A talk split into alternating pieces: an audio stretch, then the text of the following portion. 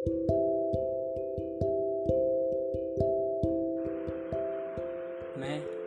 मैं जो हूँ जॉन एलिया हूँ जना।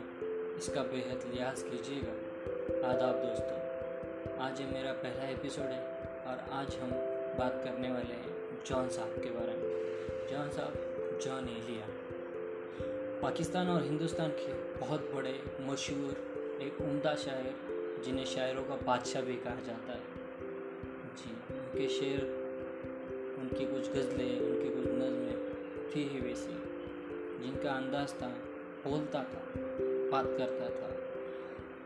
किसी को भी अपनी बात मनवाने का, कह के रुला देने का एक ऐसा अंदाज था, जब भी कोई आशिक उनके मुशायरे में बैठा करता था तो या तो वो अक्सर रो देता था, या तो अपने महबूबा को महबूबा को याद करता था। जी, उनका पहला शेर यह है है मोहब्बत हयात की लज्जत। है मोहब्बत हयात की लज्जत, वरना कुछ हयात लज्जत नहीं।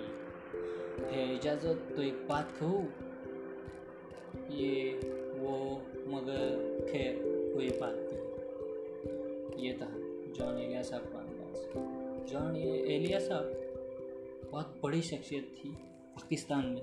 हिंदुस्तान में भी, लेकिन पाकिस्तान में जब वो हिंदुस्तान छोड़ के चले गए पाकिस्तान तो उन्हें पाकिस्तान में एक अलग दर्जा दिया गया, क्योंकि जान साहब बहुत बड़े और उमदा शायर थे। उनकी जो कमांड थी ज़ुबान पे, वो बहुत अच्छे थे।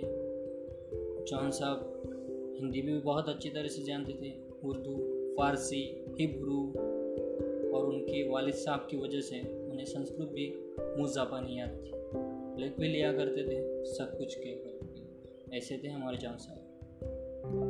जी पाकिस्तान में वो लुगट कमेटी के अध्यक्ष रहा रहे।